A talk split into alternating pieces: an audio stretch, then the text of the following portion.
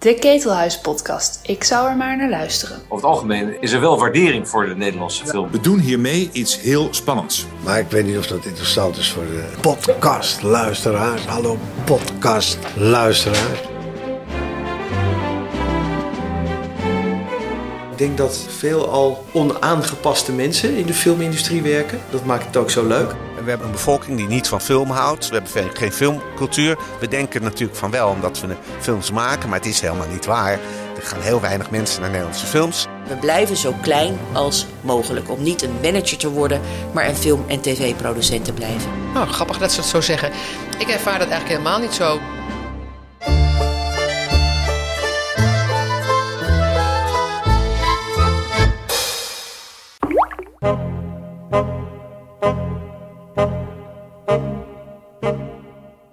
Welkom bij de 43e editie van de Ketenhuis podcast. Nederland telt ruim 40 speelfilmproducenten die met elkaar jaarlijks ruim 30 speelfilms aanleveren voor bioscopen en filmtheaters. En dan tellen we hun 14 tot 20 internationale co-producties even niet mee. Wat doet een Nederlandse filmproducent eigenlijk? En heeft zijn of haar bedrijf iets als een eigen DNA? Nico van den Berg sprak met vier van hen, die alle vier al tientallen jaren in het vak zitten. Frans van Gestel van Top Capi Films, Alain de Levita van Levitate Film, Hanneke Niens van Key Film en Leontien Petit van Lemming Film. In deze podcast horen we Leontien Petit. Petit was in 1995 de oprichter van Lemming Film. Ze is nogal internationaal georiënteerd. Ze werkte mee aan internationale co-producties als Monos en The Lobster en aan de film Pleasure, die later dit jaar te zien zal zijn. Ze produceerde Kikkerdrill, maar ook enkele films van David Verbeek en de nieuwe film van Sharif Korver, Do Not Hesitate. Ook deze film gaat later dit jaar in première. Tot het televisiewerk van Petit behoort de serie Hollands Hoop. Leontien Petit voelt zich eerder Europeaan dan Nederlander.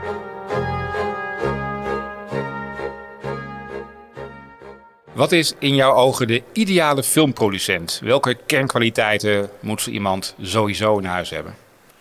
Nou, volgens mij moet een uh, filmproducent uh, sowieso zeg maar heel nieuwsgierig zijn. Uh, ik zou zeggen nieuwsgierig, heel erg geïnteresseerd in talent. Uh, dus talent kunnen herkennen en uh, kunnen, uh, de ruimte kunnen geven. Het is echt wat volgens mij vaker mensen zeggen: het is als het ware een, een vroedvrouw of een vroedman van de ideeën, van de fascinaties van dat talent. En dan vervolgens moet natuurlijk iemand in staat zijn om die ideeën van dat talent ook zo te kunnen omzetten dat die zeg maar uh, gefinancierd kunnen worden. En dat dat ook zeg maar goed gefinancierd kunnen worden. Er zijn eigenlijk een heleboel uh, talenten. Maar het begint allemaal volgens mij bij nieuwsgierig zijn van verhalen houden. En heel veel interesse hebben in mensen die talent hebben die die verhalen kunnen vormgeven. Moet je dan als filmproducent een generalist zijn? Of moet je juist heel goed weten wat je eigen beperkingen zijn en daar de goede mensen bij zoeken? Nou, ik denk dat, dat die twee niet uh, hoeven elkaar niet uit te sluiten. Dus je kan zowel een generalist zijn als te snappen wat, uh, wat je beperkingen zijn en daar de juiste mensen bij zoeken. Maar ik zou zeggen dat het wel heel erg belangrijk is dat je de juiste mensen bij de dingen zoekt waar jij zeg maar minder goed in bent. Dus ik, ik ben van nature ben ik absoluut niet iemand die alles zelf kan en ook alles zelf wil. En ik, uh, ook binnen mijn bedrijf zoek ik heel erg, zeg maar, wij werken met drie producers. Dus ik Erik uh, Glijnes en Tom van Blommestein. En dan uh, is het zo dat uh, Erik meer op de film zit, zeg maar traditioneel gezien. En Tom meer op, op de dramaseries. en ik probeer zeg maar beide zo goed mogelijk te begeleiden. Of heb een paar enkele projecten voor mezelf.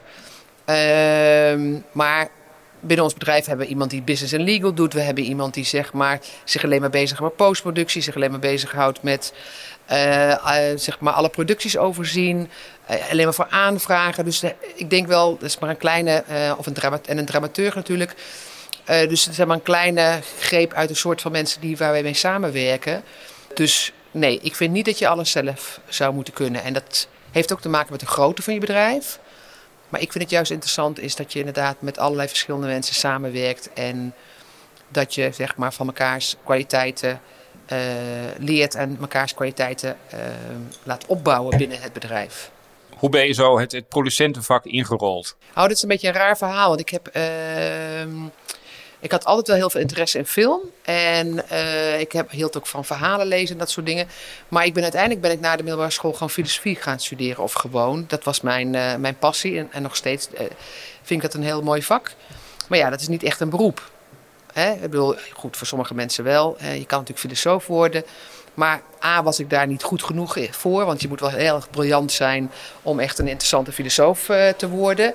En ik had ook niet echt zin om alleen maar les te gaan geven. Dus ik ben al tijdens mijn studie, waar ik ook nog, ik studeerde ook nog geschiedenis.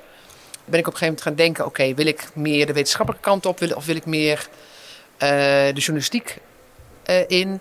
En toen kwam ik erachter dat ik film zo leuk vond. En dan kwam ik mensen tegen uit de filmacademie. En zo ben ik zeg maar uh, met mensen van aanraking gekomen die films zijn gaan maken. En toen dacht ik opeens van, hé, hey, maar dat vind ik nou leuk. En ik denk dat wel, dat, dat filosofisch heeft natuurlijk heel erg met concepten te maken, met ideeën te maken. Het zijn andere soort verhalen, maar thema's. En het is ook abstract. Hè? Het is niet concreet. Het is niet zo, ik word arts en ik ben concreet met iemand, met een patiënt bezig om die te genezen. Dus dat was ik wel gewend. En toen ben ik er eigenlijk ingerold door na mijn studie filosofie. En dit heb ik dan wel afgerond. Om zeg maar uh, helemaal onderaan te beginnen. Als assistent van de assistent bij het KLM In-Flight Magazine.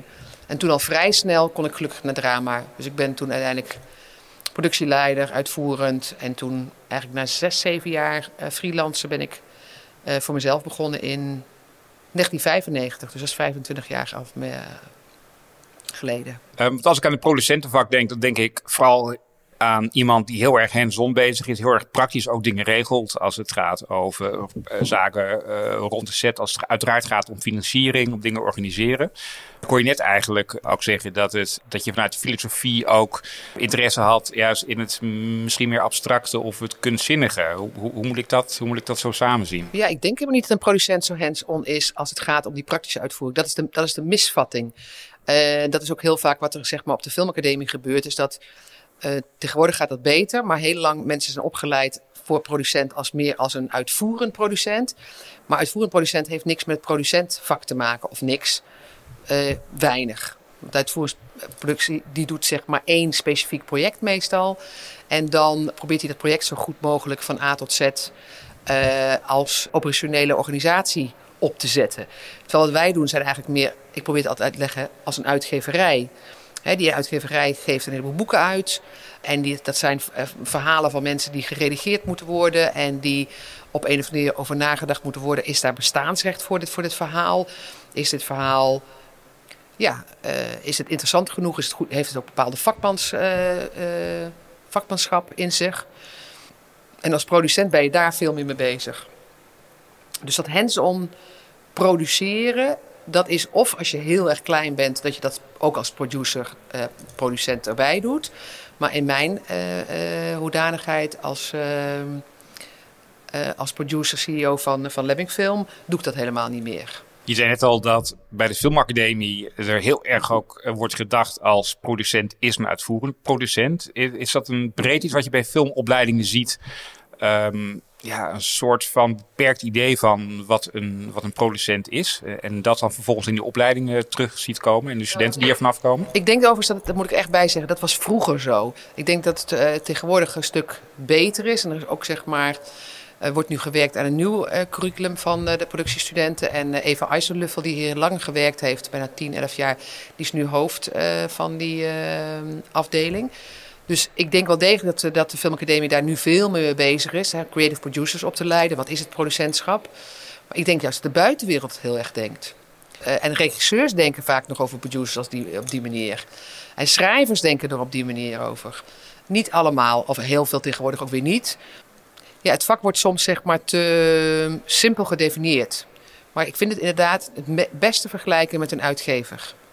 Een uitgever is ook iemand die het contact heeft met talent, nadenkt over de, uh, de economische waarde, de uh, literaire waarde, de marketingwaarde van zo'n boek. En al dat soort dingen moet die uitgever, uh, daar moet die uitgever over nadenken.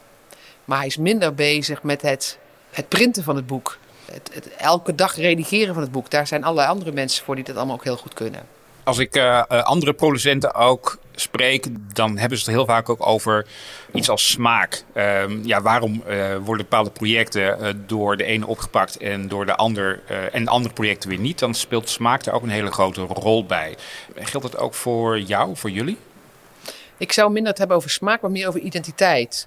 Dus ik zeg vaak als ik ook uh, lesgeef aan, aan jonge producenten, dan zeg ik: probeer erachter te komen van wie je bent en wat je wilt en wat je belangrijk vindt in de wereld. En dat gaat ook niet zomaar, hè, want weten wie je bent is uh, um, sowieso een hele moeilijke vraag en wordt je hele leven misschien niet 100% beantwoord. Ik weet nog steeds niet precies wie ik ben. Maar ik denk wel, als je op zoek gaat naar je eigen identiteit, dan vind je ook wat je eigenlijk wil maken. Dan zijn ook gewoon bepaalde verhalen zijn gewoon die sluiten aan bij jou. En ook sluiten dan aan bij, uh, bij uh, boeken die je leest en dat soort dingen. En andere niet. Dus voor mij is het minder. Mijn smaak is namelijk heel breed. Ik kan het ontzettend leuk vinden om, om verschrikkelijk te lachen en een comedy te maken. Ik kan het heel erg leuk vinden om een hele ingewikkelde arthouse film te zien met een moeilijk, uh, droevig onderwerp. Ik kan het leuk vinden om uh, een hele brede uh, biopic te maken. Ik, ik, kan van alles. Ik kan series vind ik leuk. Dus het heeft bij mij volgens mij ook niks met genre te maken.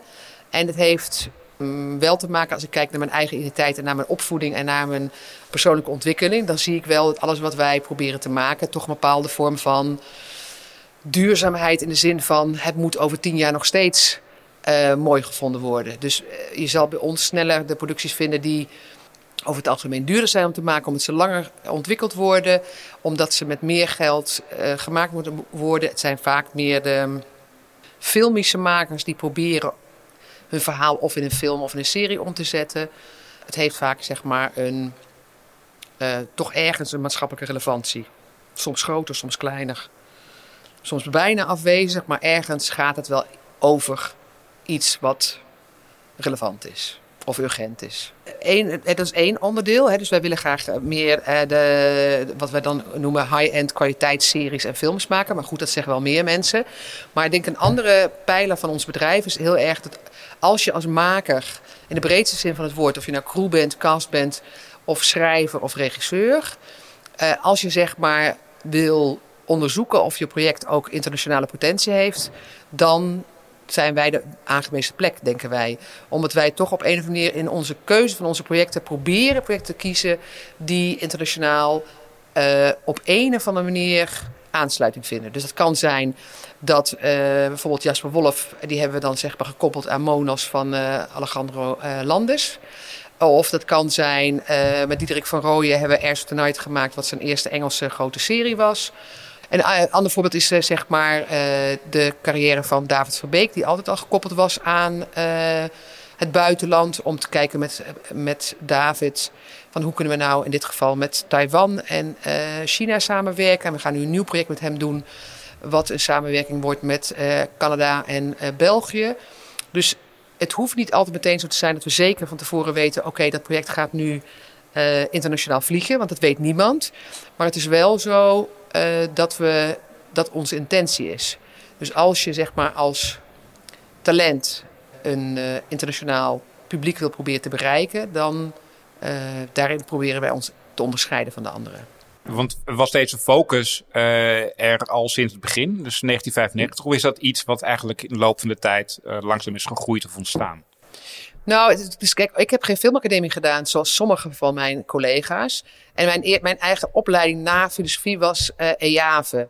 En dat is meteen een Europese opleiding geweest, weliswaar veel korter. Maar dat was mijn begin in mijn filmcarrière. Dus ja, het was niet zo heel raar dat ik daarna meteen uh, dacht van... hé, misschien moet ik daar wel meer mee. Dus mijn eerste productie was de lange documentaire van uh, Walter Stokman en Jeroen Bergfens. Die heette Can't You Hear Me Singing... En dat was meteen een, een, een co-productie met. Nee, dat was geen co-productie, maar het was meteen een productie in, Amerika. En ik merkte dat ik dat heel leuk vind. En daar komt ook weer, hè, als ik zeg van ik vind dat een producent nieuwsgierig moet zijn. Ik ben verschrikkelijk nieuwsgierig. En vind het ook verschrikkelijk interessant om uh, al die verschillende uh, manieren van kijken, maken, denken bij elkaar te brengen. En ik heb niet zo snel dat ik me daar dat ik daar bang voor ben. Dat ik denk, oké, nu gaan we draaien in Indonesië. Nou, het is allemaal best wel ingewikkeld. En zeker met COVID is het ingewikkeld. Maar ik heb samen met Erik, uh, doe ik dit, met Erik Kleines. Uh, en we hebben gewoon zoiets van, ja, dat moet kunnen. Dat wil niet zeggen dat er niet problemen zijn. Maar we zullen zeg maar opnieuw en opnieuw uh, proberen om dat zo goed mogelijk op te lossen. En we hebben goede mensen daar. En we, uh, we doen het met, samen met Platform, de producent van de Square. dus dat is Zweden, Indonesië en Nederland. En ik denk dan, ja, ingewikkeld, maar ik denk ook verschrikkelijke uitdaging. Andere producenten, zoals uh, een Kierfilm of een Levitate, die hebben ook een heel duidelijk uh, Nederlands onderdeel in hun portfolio zitten. Nederlandse, Nederlandstalige films, Nederlandstalige series. Zit er ook een stuk Nederland, als je dat zo zou kunnen zeggen, in het DNA van, uh, van Lemming? Of zou je kunnen voorstellen dat je je hoofdkantoor ook in Taiwan um, of in Latijns-Amerika of een hele andere plek neerzet? Nee, we hebben heel duidelijk ons hoofdkantoor hier in Nederland. Ik voel me ook echt, zeg maar, een Nederlandse Europeaan. Dus ik ben wel degelijk echt een. Ik voel me meer een Europeaan dan een Nederlander, heb ik wel eens gezegd. En dat vind ik nog steeds zo. Maar ik heb wel heel duidelijk Nederlandse wortels. Maar als je kijkt naar. Mm, even kijken, 80 tot 90 procent van onze makers zijn Nederlands. En het zijn Nederlandse verhalen, Nederlandse wa uh, waardes en normen. Maar dit zijn vaak wel ook die binnen Europa passen. Dus ik geloof ook heel erg in het lokale. Maar het is wel het lokale wat we proberen naar buiten te brengen. Het is niet lokaal voor lokaal. En dat is misschien, ja, we vinden het heel fijn en heel belangrijk dat Nederlandse mensen onze producties ook leuk vinden. Maar het, ook tegelijkertijd de bedoeling dat het juist dat, dat Nederlandse Europese, die Nederlandse Europese identiteit, dat je die zeg maar op een of andere manier laat reizen. Dus uh, als je het over hoofdkantoor hebt, dan is ons kleine hoofdkantoortje is hier in Amsterdam. En we hebben inmiddels uh, al tien jaar een bedrijf in uh, Berlijn zitten, Lemming Film Germany. En we hebben sinds kort samen met onze collega Dries Flippo van de Private View hebben Lemming Film België opgestart. En daar blijft het ook voorlopig bij. Maar wat we merkten is dat door ook een uh, kantoor te hebben en personeel te hebben in Duitsland en daardoor duidelijk een voet te hebben in de Duitse filmwereld en hetzelfde geldt in België, kunnen we gewoon meer en grotere uh, producties zelf aan vanuit Nederland, maar ook internationaal aan. Hoe verhouden die drie zich tot elkaar? Zijn dat drie wat los opererende bedrijven of zit daar een hele een wat strakkere regie achter vanuit Amsterdam bijvoorbeeld? Nou, dit zijn op zich, zeg maar, we hebben dus een, producer Daniel Ehrenberg in Duitsland zitten en dus Dries Filippo in België. Dat zijn gewoon wel mensen die gewoon hun eigen uh, ja, bedrijf uh, hebben. Maar we proberen wel met elkaar, we hebben alle drie dus, zeg maar, dezelfde uh, interesses. En uh, we overleggen regelmatig en we proberen zeg maar, doelen samen te stellen. En ja, dus is zeg maar de, de focus dat elk land heel duidelijk zegt van oké, we maken dingen in eerste instantie voor de Duitse markt. Maar dat soort dingen die we maken voor de Duitse markt zouden ook de potentie moeten hebben om te kunnen reizen. Of kunnen gemaakt worden met andere landen samen. En dat geldt hetzelfde voor België. Wij deden al twintig van onze producties deden we gewoon in België. Wij kregen steeds meer mensen die dingen hier in Nederland uh, met ons samen wilden doen. Steeds meer grotere bedrijven. En dan gingen ze bijvoorbeeld naar België toe. En zeiden van nou, dan kunnen we net zo goed ook die samenwerking aangaan met België. En in Duitsland is een beetje gekomen omdat we die, dat grote project van Diederik uh, met de NDR zijn opgestart. En dat uh, is inmiddels een hit geworden in Duitsland. En ondertussen hebben we daar nog vier speelfilms gedaan. En ja, daar hebben we gemerkt dat er gewoon veel meer geld zit in de Duitse markt. Maar het is ook een hele competitieve markt. Dus we moeten niet denken dat wij de grootste in Duitsland gaan worden. Nee, dat is echt een toegevoegde waarde op dat wat we in Nederland al zijn. Met een aantal producties die we in Duitsland willen doen. Is die focus ook op Europa en wat er binnen Europa aan samenwerking mogelijk is ook een van de redenen dat je uh, betrokken ook bent bij bijvoorbeeld de, de European Film Awards? Uh, bij, de, bij de European Film uh, Academy. Hè, dus, die doet onder andere de European Film Awards. En een van de dingen die je dan als boardmember doet. Hè, dus ik ben gewoon bestuurslid. Ik ben, een, ik ben bestuurslid voor de Benelux. En je rol is A, gewoon met de andere bestuursleden uit andere landen na te denken over wat is goed voor de Europese cinema en hoe kunnen we meer zichtbaarheid geven aan de Europese cinema. En dus het zit aan de promotiekant, het zit aan, aan de lobbykant, maar niet zozeer aan de meer politieke lobbykant en eh, vrijheid van meningsuiting, dat soort dingen. En het onder de aandacht brengen van die, uh, van die films, uh, van de Europese film als zodanig. En een van de dingen die je doet is, zeg maar, met uh, de groep boardmembers zit je zeg maar in eerste instantie in de in een soort uh, preselectie. Waarin je probeert te beoordelen, oké, dit zijn zeg maar alle films die, die binnengekomen zijn. En uh, welke films zouden nou zeg maar naar voren geschoven moeten worden. Dus je hebt niet, je hebt niet het is hetzelfde als de, als de Dutch Film Academy. Dus je hebt niet, geen zeggenschap over wat er genomineerd wordt. Maar je hebt wel, je denkt wel mee van wat is nou crème de la crème van de Europese film. En ik denk dat daar nog een enorme slag in te slaan is. De, de, nieuwe directeur Matthijs Wouter Knol is uh, grappig genoeg voor onze Nederlander. En die doet dat heel veel voortvarend. En daar gaan we pas de komende jaren wat van zien. Want het zijn natuurlijk allemaal dingen als een vernieuwde website, uh, allerlei samenwerking die hij aangaat. Maar ik heb het idee dat hij, ja, dat hij zeg maar probeert veel meer de European Film Academy richting de BAFTA's op te sturen dan we de afgelopen jaren hebben kunnen doen. Dus het is een spannende tijd voor uh, de EFA. Alain en Hanneke die benoemen ook het feit dat er in hun ogen eigenlijk binnen Nederland nauwelijks echt goed contact is tussen producenten onderling. Uh, dus nu hoor ik jou praten over contacten die juist binnen Europa moeten, moeten worden gelegd.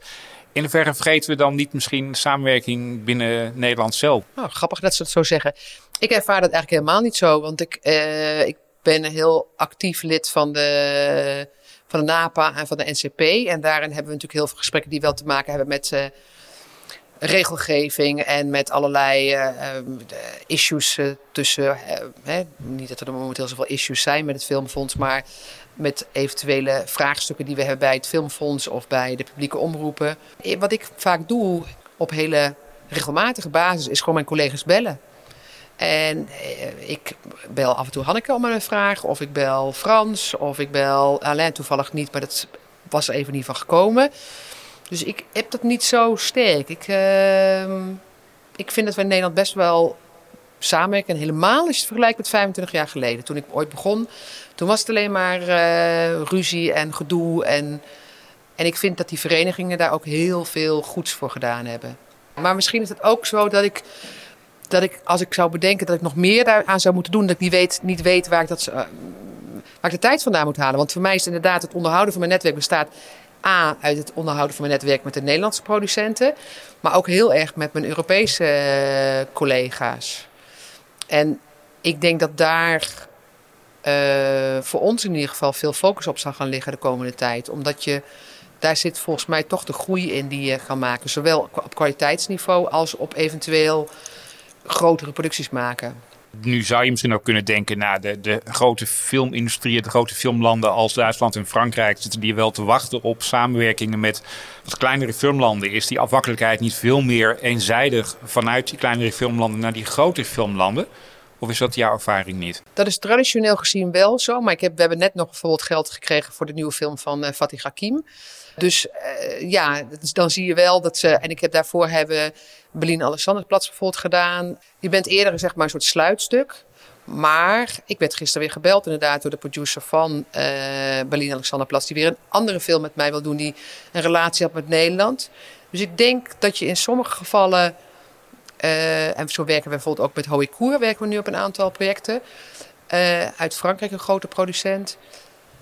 Dus ik denk dat het een kwestie is van dat sommige mensen moeten wennen. En sommige Duitse producenten zullen nooit co-produceren. En sommige Franse producenten zullen nooit co-produceren. Maar dat is helemaal niet erg. Dus er is uiteindelijk maar een klein groepje mensen die dat soort dingen leuk vinden. Maar ook die grote landen hebben wel op een of andere manier een klein land nodig. En als je dan vooral focust op zeg maar, minoritaire co-producties, um, is het dan niet zo dat je eigenlijk uh, puur wat geld aanlevert en voor de rest houdt daar je invloed op? Of is dat jullie ervaring niet uh, uh, daarbij? Nou, ik denk, denk er zijn een heleboel verschillende redenen waarom je een militaire co-productie doet. En, en, wij zeggen sowieso, we willen er niet meer doen dan twee of drie per jaar, want het is toch wel heel erg veel werk.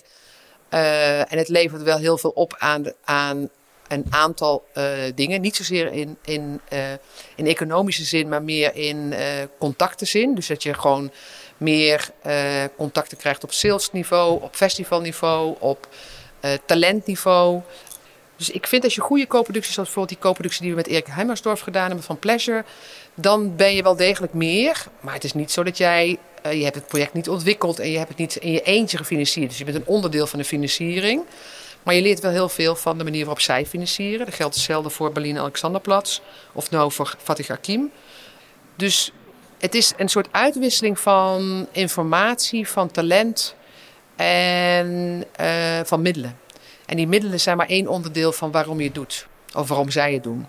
Als je kijkt naar de, de, de rol van de streamingplatforms, uh, die is denk ik voor de ene producent ook wel belangrijker dan voor de, dan voor de ander. Ik denk dat de, de, de, de platforms voor ons verschrikkelijk belangrijk zijn. Net zoals, hè, wat, je ziet, wat je nu ziet, is dat er gewoon er ontstaat concurrentie.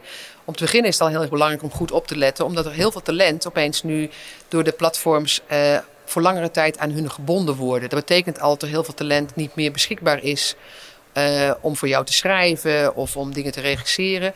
Maar daarnaast brengen de platforms ook iets wat de publieke omroepen weer niet kunnen brengen. Dus het liefst zou je het zeg maar kunnen willen samenvoegen. Nou, dat lukt in Nederland in ieder geval nog helemaal niet. In Duitsland is dat ietsjes makkelijker, maar ook best wel ingewikkeld. Maar wij hebben zeg maar nog niet geproduceerd, maar we hebben wel verkocht een aantal keer aan de platforms.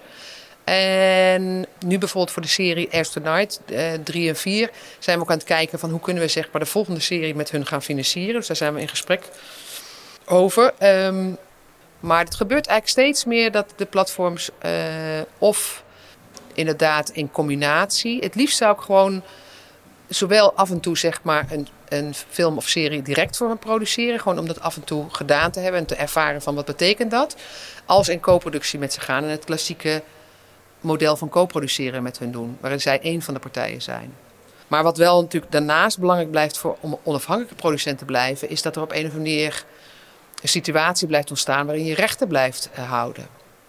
En uh, ik hoop dat die discussie over de rechtenverdeling en hoe doen we dat op, zijn, op een redelijke en billijke manier, dat die wel gevoerd kan blijven worden, zodat we niet, uh, nou ja, ons, dat we kunnen blijven bestaan als uh, onafhankelijke producenten. Als je een project zou moeten kiezen, een film of misschien een aanloop naar een film toe, uh, die nog altijd een bijzondere herinnering uh, bij je heeft, welke zou je dan kiezen? Ja, dat past dus gewoon helemaal niet bij mij om dat te zeggen. Wat ik net al zei, want mijn smaak is eclectisch. En dus zal ik ook altijd meteen zeggen, ja, als je zeg maar binnen het familiegenre een film zou moeten kiezen, dan kan je zeggen van uh, ik vond het onwijs leuk om met Kikkerdrill van Simone van Düsseldorp een hele kleine film uh, te maken. En dat blijkt dan zo'n giga box-office hit te, te, worden. Aan de comedykant zal ik nooit vergeten hoe leuk het was om met Martin van Koolhoven, om met hem uh, Snitse Paradijs te maken. Verschrikkelijk gelachen, de montage gelachen. En als ik nu een uh, taxichauffeur spreek, dan kennen ze allemaal die film. Aan de, aan de artistieke kant kan ik meerdere films. We hebben net een film met uh, Sherif Korver, uh, Do Not Hesitate, gemaakt. Onvoorstelbaar mooie, uh, bijzondere film die nog moet gaan leven. Maar ook de films met David vind ik heel erg bijzonder om te maken. Zo'n zo'n Dead and Beautiful. en, en dan kom je weer aan, het, aan, de, aan de televisiekant. Dan, ja, dan kan het zeg maar van Phoenix zijn ook weer Sherif Korver tot aan Diederik van Rooijens Airs Tonight. Die uh, weer een heel ander genre. Uh, dus ik, ik kan echt oprecht niet zeggen. En zo, zo werkt het ook niet voor mij in mijn, uh, in mijn brein. Entertainment voor het entertainment, geloof ik dat ik dat niet helemaal mijn ding is. Stof tot nadenken is wel iets wat ik, wat ik graag doe. Ik denk sowieso graag na. Dus dan, maar is het wel fijn als het zeg maar ingewikkeld is in, in, in, in een mooie emotie. Die of kan zorgen dat je, dat je geëmotioneerd wordt, of, uh, of dat je enorm gaat lachen, of dat je met je kind een enorme be belangrijke belevenis hebt.